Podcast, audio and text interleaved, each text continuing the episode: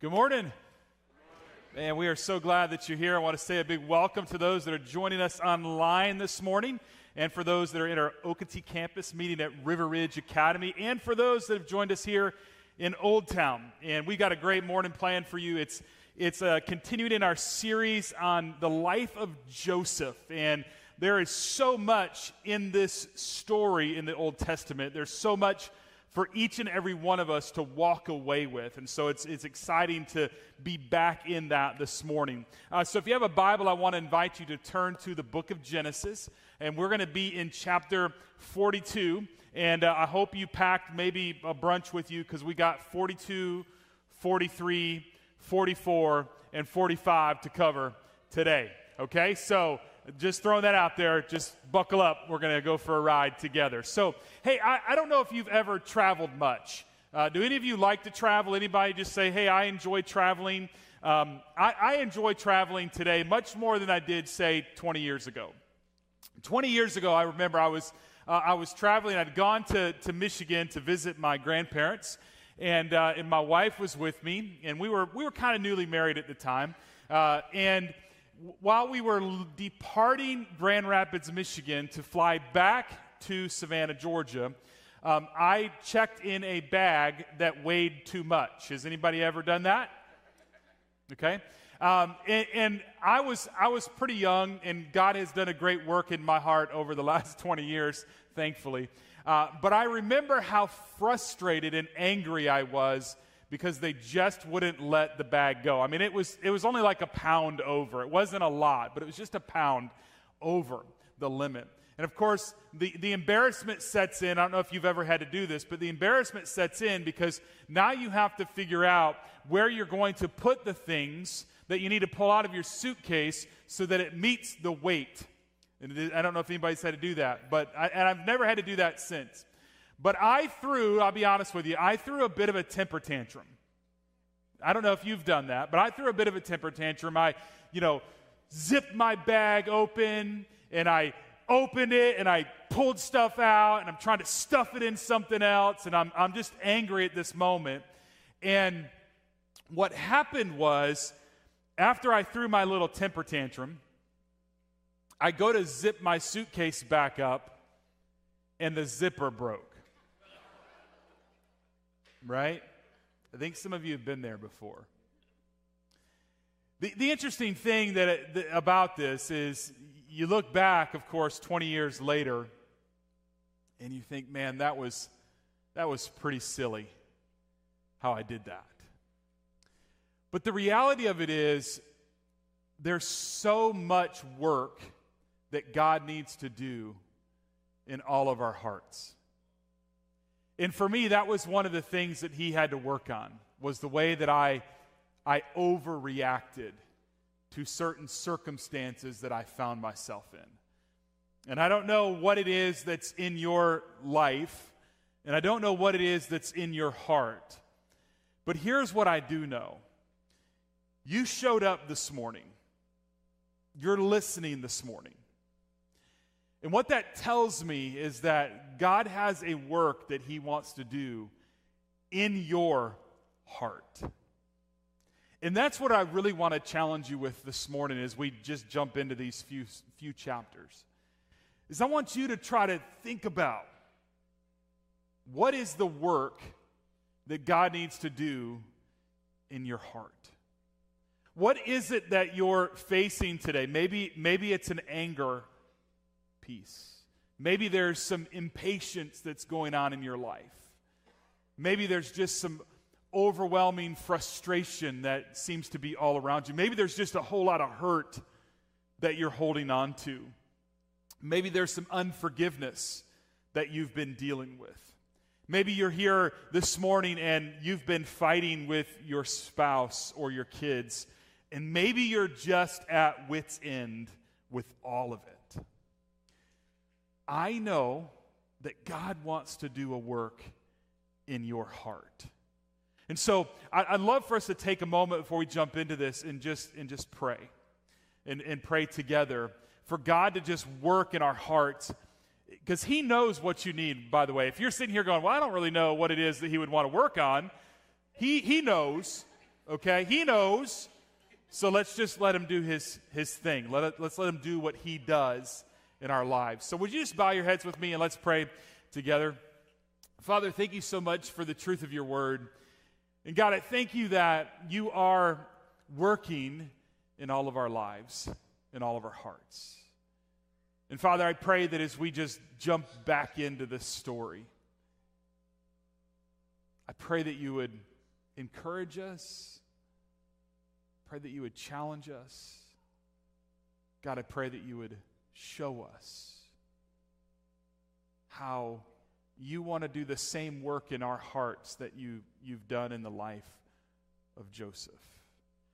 And it's in Jesus' name we pray.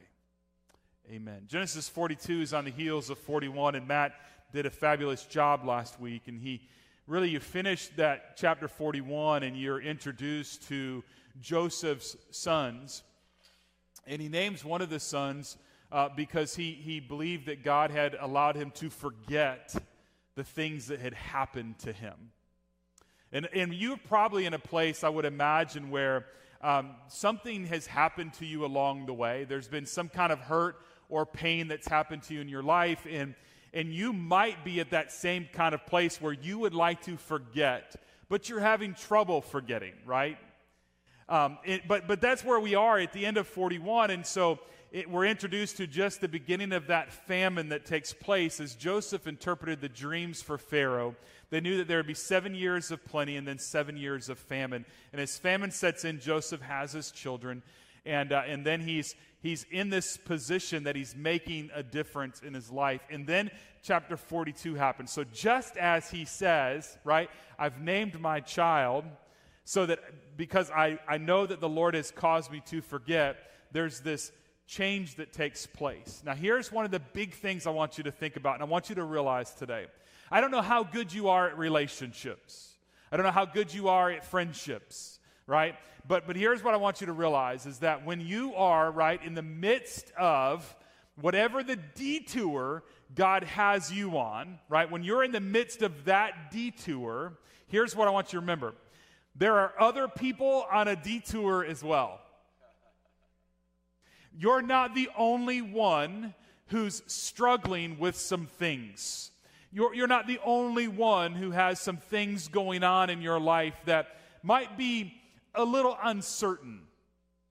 There are people all around you. In fact, if you look around the room this morning, if you're at River Ridge, you look around the room at River Ridge. If you're online and maybe there's people that have gathered with you, what you'll realize is there are all sorts of people at all different places on the detours of their life right? We were we, had, we went on a mission trip with a team that went to ecuador this past summer. And we were flying we got from ecuador to miami and we were on a plane getting ready to leave miami to fly back to savannah georgia.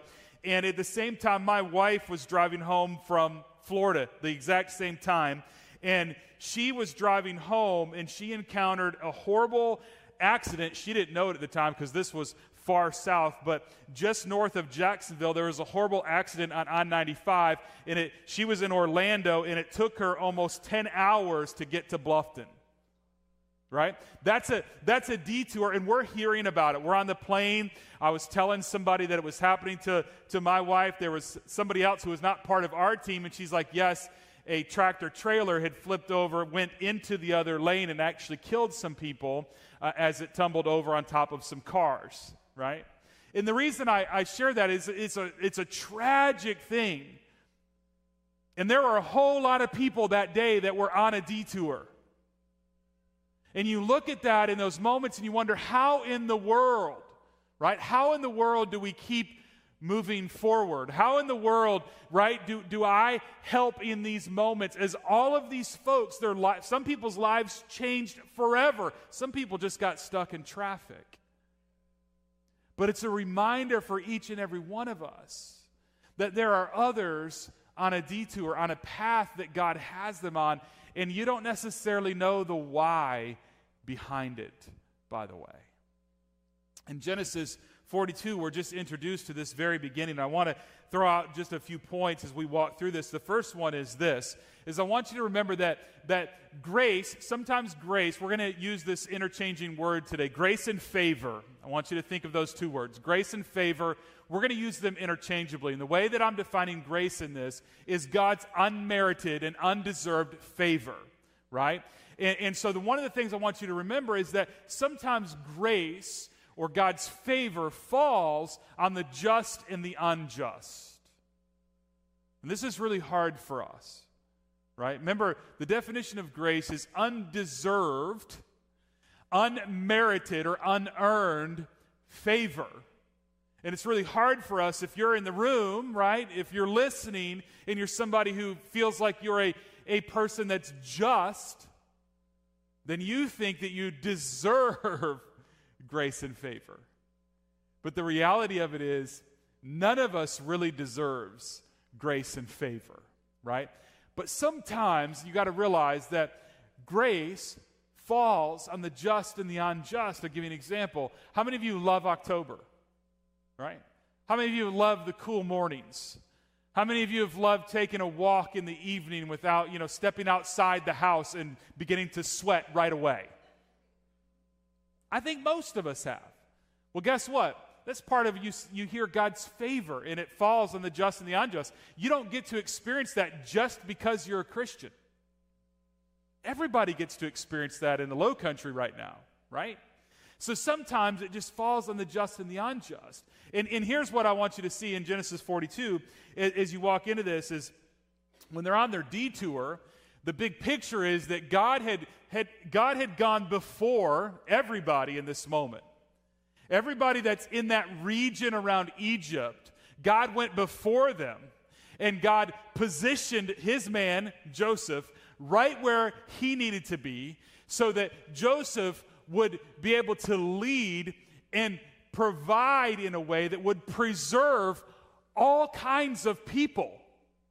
It wasn't just God's people through the line of Jacob, right? It was all of those people God worked in. And that's what you begin to see. So Genesis 42 says, beginning 1, uh, 1 through 5, when Jacob heard that grain was available in Egypt, he said to his sons, why are you standing around looking at one another? I have heard there is grain in Egypt. Go down there and buy enough grain to keep us alive. Otherwise, we will die.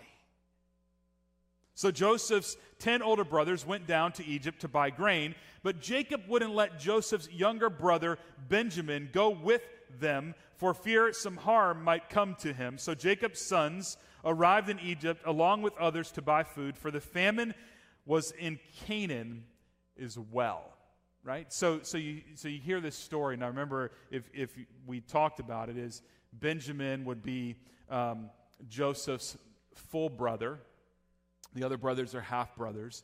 Um, and, and they're, they're really close with Jacob. Like he, he has this favorite thing going on.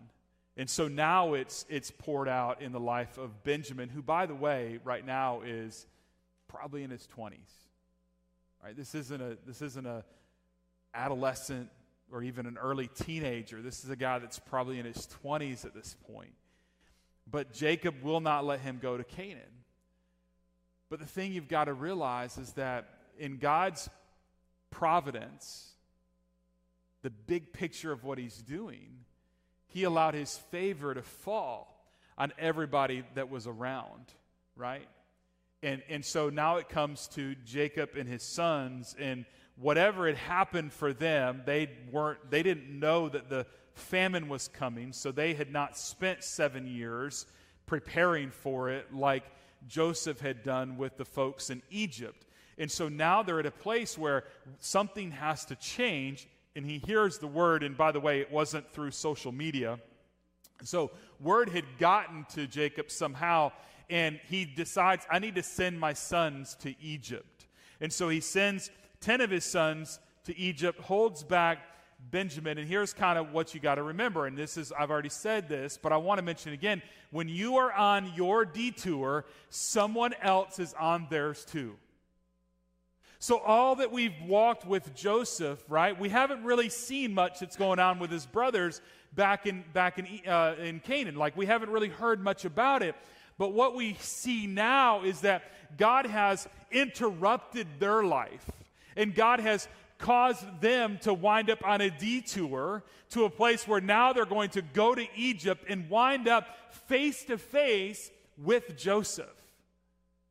And that's how God works. And it's something, honestly, that's so hard for us to remember because we are a very self absorbed people.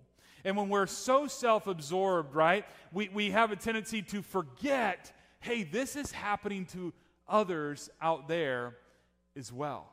It's not just me, there's actually others who are on a detour with their life, just like I'm on a detour for my life.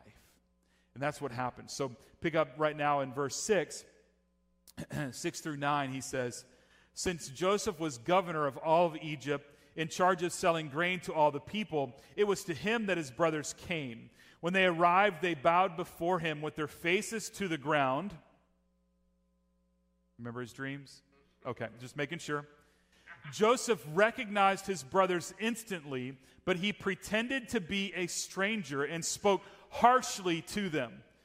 Where are you from? He demanded. From the land of Canaan, they replied. We have come to buy food. Although Joseph recognized his brothers, they didn't recognize him, and he remembered the dreams he'd had about them many years before.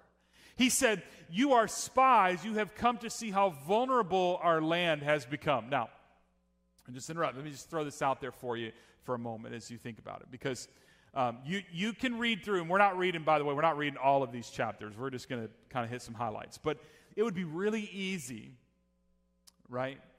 As you're, as you're reading this, there's a couple things that would come to mind. One is, man, Joseph didn't extend them a lot of grace.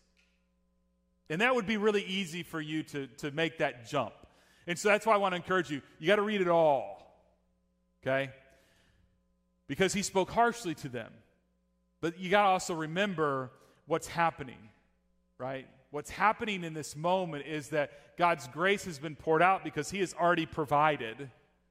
He has provided everything they all need for them to be able to be fed through this famine. So when they show up to Joseph, I, I look at it and I think, man, I don't know about you guys, but it would be really hard for me not to make a point of, hey guys, remember that dream I had? Oh, by the way, I'm Joseph. I would want to tell them, right? I don't know if you're like that. I would want to say, see, I told you so. But but he didn't, right? He he didn't do that. He didn't say the I told you so. He kind of let this play out and he he basically is accusing them of being spies to see how vulnerable. So they're going to come in, he thinks, or accuses them of. They're not, he doesn't think that. But he, he believes, hey, I'm going to I'm to really press in on them. He starts asking about their families because because he, he wants to know. Right? So he's asking about are there any more brothers? Basically, he's trying to get to this place of knowing is Benjamin okay? He begins to ask about his dad, not like personally, but do you have a father and all of those things. Like he's he's pressing in because he wants to know. This has been 20 or so years 22 years, 23 years since he has last seen them. They don't recognize them because of his position in Egypt. But you have to realize that God has people on their detour. Now, here's, the, here's one of the big pictures as you realize that is that God wants his favor to flow through you into the lives of others. Now, this is a tough one, right? Because we do, when we go through our life, we, we get to this place where we are very self absorbed and we don't realize that as God has poured out his favor on you at different times and different seasons, he wants to use you, right, to pour out his favor into the lives of the people. You actually begin to see this in the life of Abraham when he tells Abraham that through Abraham, right, that all the nations of the world would be blessed. And you begin to see how that plays out throughout Scripture that God wants to use his people for his favor to be poured out into the lives of other people. They, God wants to use you so that others can see, as a New Testament believer, to see Jesus in you. And so the question becomes how good you doing with that? Now, if you're, if you're like me, you're struggling along the way. I just be honest. Like, I threw a temper tantrum because my luggage was just a little bit over the limit. Like, that's not the only time I've done that, by the way. It's the only time I'm going to tell you about today, but that's not the only time I've done that. And along the way, there have just been these moments where I have an opportunity to either be a blessing and pour out God's favor and grace into the lives of other people, or I become so self absorbed with what's happening to me that I want to ignore what's happening in the lives of other people. And that's the big challenge that we all find ourselves in. So here's what I want to look at as we, as we go through the rest of this this morning, okay? I, I want you to, to lean into, right? How is it that Joseph's brothers, right, were shown favor or grace as a result of Joseph and how he dealt with them. Okay? Now, big picture is next week we're going to talk about how he was able to do that. And we're going to talk next week. I'm just going to tease it out here.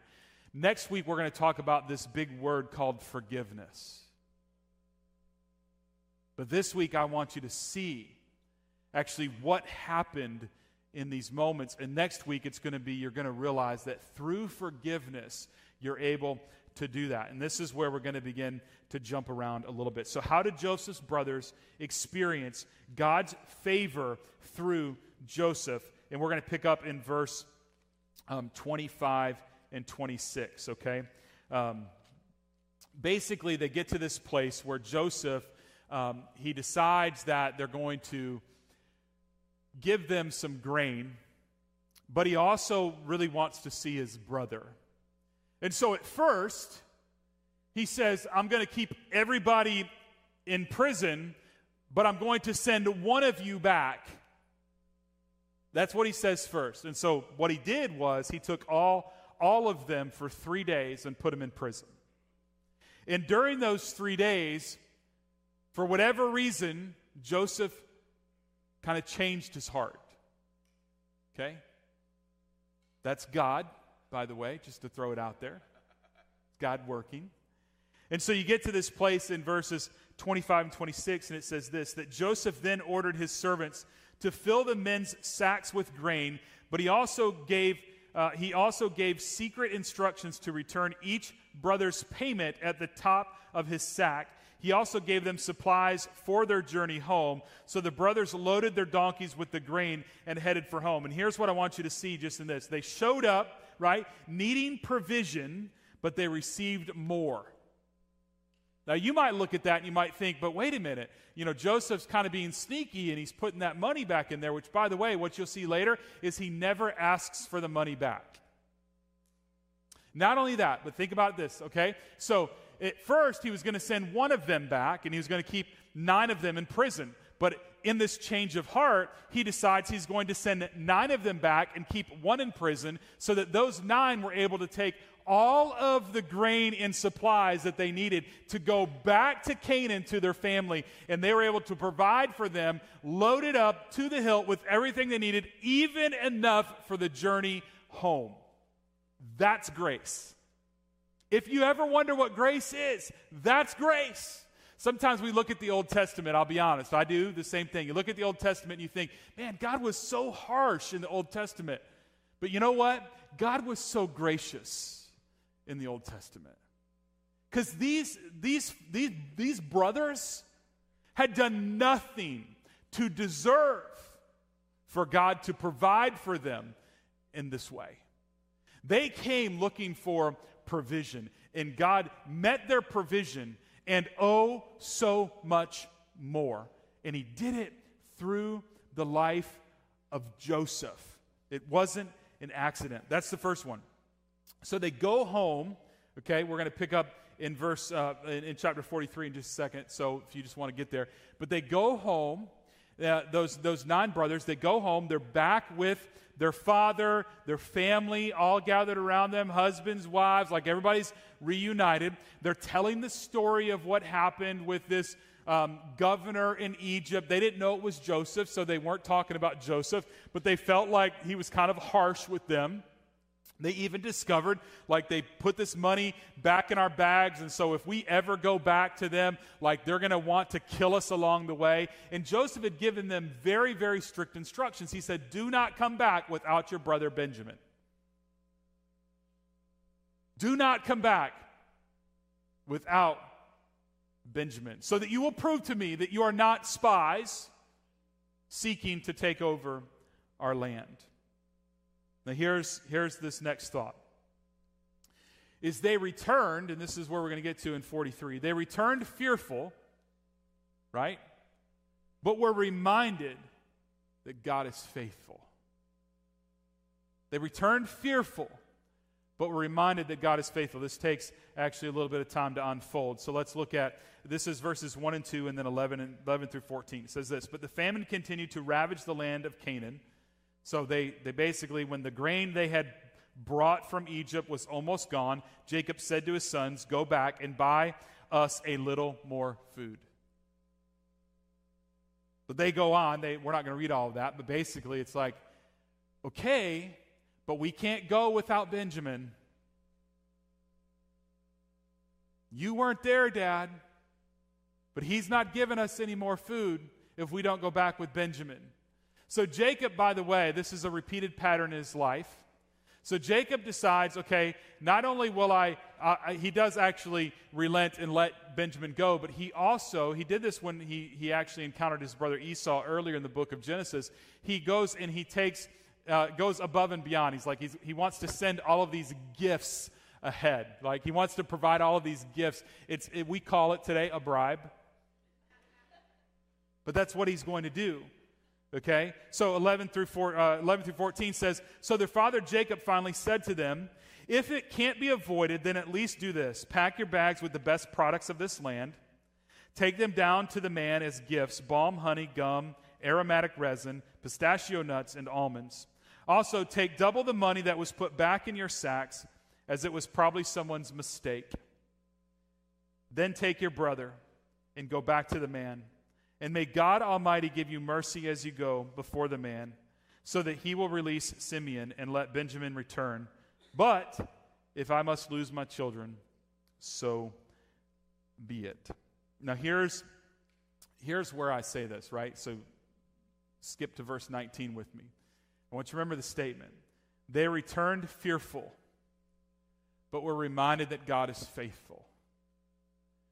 Which, by the way, if you really look at what's happening in this moment, it should be, it should be Jacob and his family that are the ones that are reminding others of God's faithfulness. But that's actually not what happens here. They show back up. The brothers in verse 19 said, approached the manager of Joseph's household and spoke to him at the entrance to the palace. They'd been invited to, to Joseph's palace and they didn't know why. They really thought they were in trouble. Sir, they said, we came to Egypt once before to buy food, but as we were returning home, we stopped for the night and opened our sacks. And then we discovered that each man's money, the exact amount paid, was in the top of his sack. Here it is. We have brought it back with us, and we have additional money to buy more food, and we have no idea who put our money in our sacks. Fearful. Fearful. And then the household manager steps in and he says, Relax. Don't be afraid. Your God, remember, it should be them telling the Egyptians, but instead it's the Egyptians who have seen Joseph, right, and learned of Joseph's faith along the way. Relax. Your God, the God of your father, must have put this treasure into your sacks. I know I received your payment. And then he released Simeon and brought him out to them. They returned fearful, but were reminded that God is faithful. And here's one of the things that you got to remember in your life you're going to walk through different seasons and different circumstances. and you're going to think there's a lot of reason for you to be afraid. And if you don't have if you don't have somebody in your life that's reminding you that God is faithful, then you need to remind yourself that God is faithful. Don't get into this place of, of living a life of fear because of what's happening to you, but instead get to this place where you are reminding yourself of God's faithfulness all along the way, all along the journey. If you're a parent in the room, one of the things you want to do is you want to keep tracing God's faithfulness to your family so that your kids are hearing about God's faithfulness along the way. So that it's helping them in their faith and it's encouraging them in their faith. Because, listen, it's, it's all too easy for us in this world to walk through being fearful. But if we can flip the script, and we can get to this place of realizing that we don't have to walk in fear because our God is the faithful one.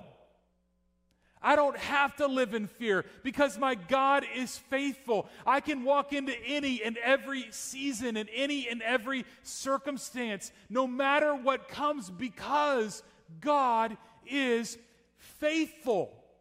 And we need to remind ourselves of that because here's, you might be in your season right now and things are just going splendidly for you. And I'm so glad that that is the case. But I also want to remind you you never know what's on the horizon. You never know what's just around the corner. You never know what that next phone call might be or the knock on the door might be. And I'm not trying to just scare you. I just want you to know that you you have every right, right, in some ways to go, but I'm afraid. But you don't have to be afraid. You can choose to walk through the next season of your life with confidence because you serve a faithful God. In Joseph's brothers, you can see they, they, had, they had no faith. Jacob himself had very little faith. That's why he sends bribes every time he's got to confront his past.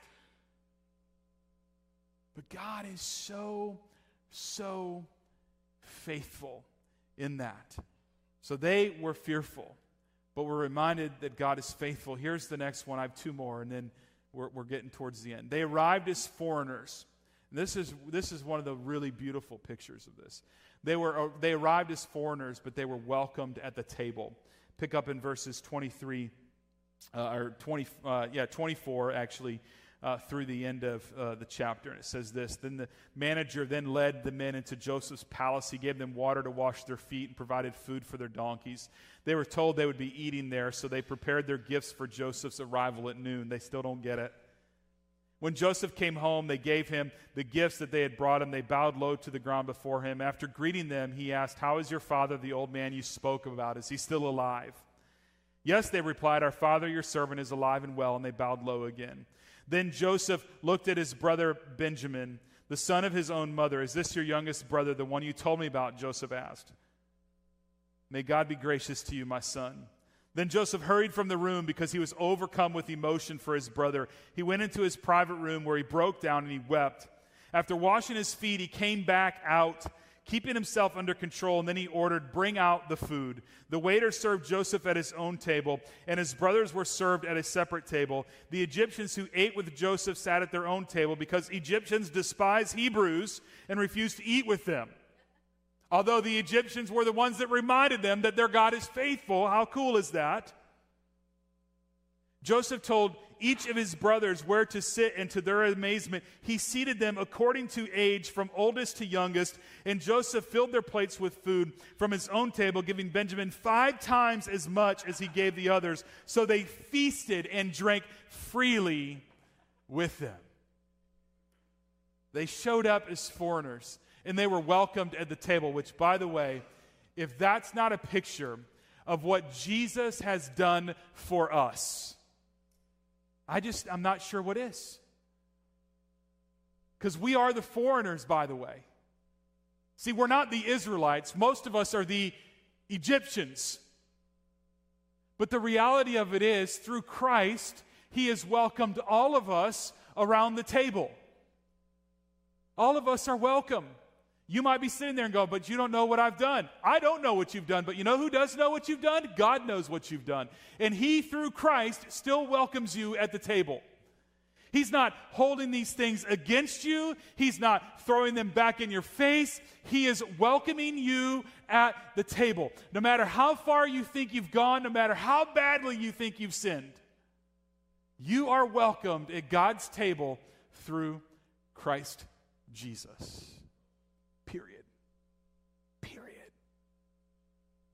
Arrived as a foreigner, but you're welcomed at the table. And here's just this last one to think about, right? They abandoned their own, but they were embraced as brothers. And this is where we, we kind of have to skip ahead. So in chapter 45, basically, let me summarize what happens. Joseph, still to this point, has not revealed himself to his brothers. And so basically, he fills basically their, their stuff back up with grain and he sends them along the way but he puts his cup, he has his servants put his silver cup in Benjamin's bag. And as they depart, Jacob send, or Joseph sends his servants and they meet up with them and they accuse the brothers of someone stealing their master's silver cup. And they're adamant. There's no way any of us did this we did not do this. In fact, you can put to death the one who did this. Go ahead and look. And so they did, and they found the cup in Benjamin's bag. And oh, could you imagine how their hearts sank as they had gone through so much to convince their father to allow them to send Benjamin. They all wind up back in Joseph's presence and they beg and they plead. And I just want you to listen to this for a minute.